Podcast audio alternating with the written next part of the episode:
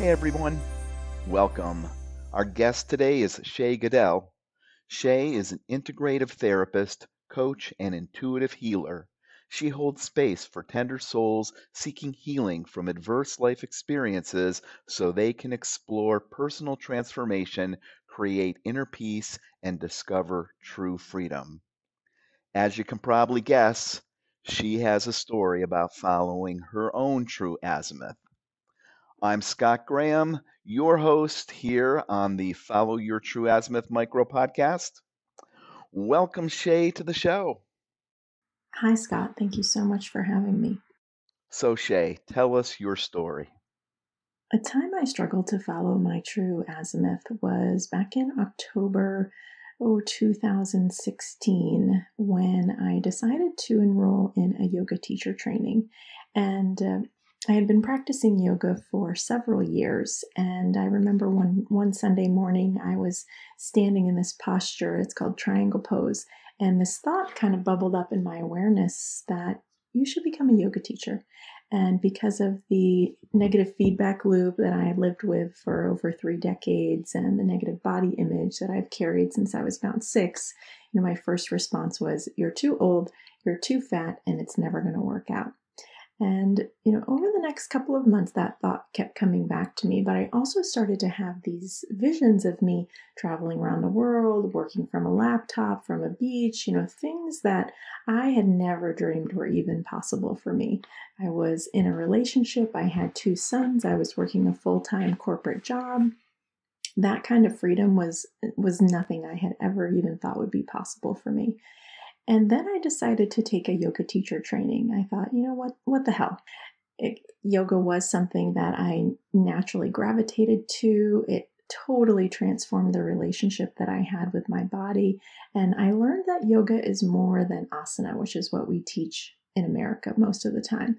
Yoga is a way of life. It's been passed down for nearly 5,000 years. And it's a way to be with yourself, to be with your body, to create more inner peace, and ultimately to reduce suffering.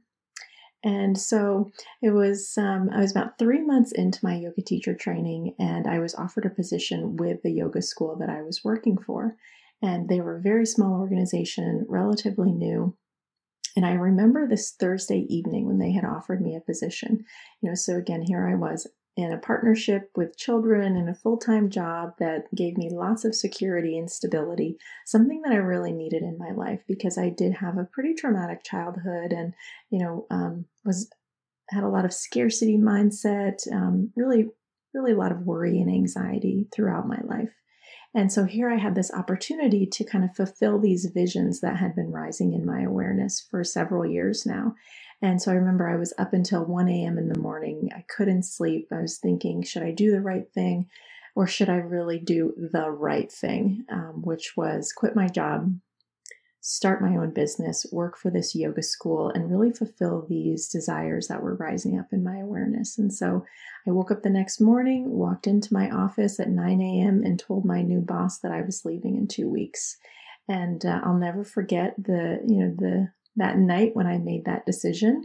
Um, I was leaving the safety, security, and comfort, which is something that I never would have done before.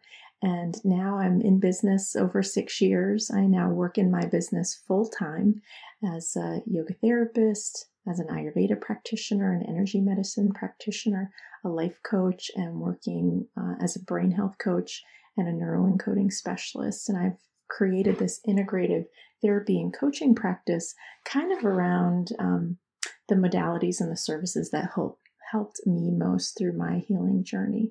So I'm so glad that I followed my true azimuth because not only did I change my life, but I think I'm inspiring others to do the same.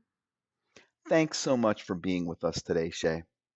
Thank you so much for having me and for creating this space where people can come and tell their story. I think telling your story is a really vulnerable experience for some people. And when we have the courage to tell our story, you just never know who you're going to inspire.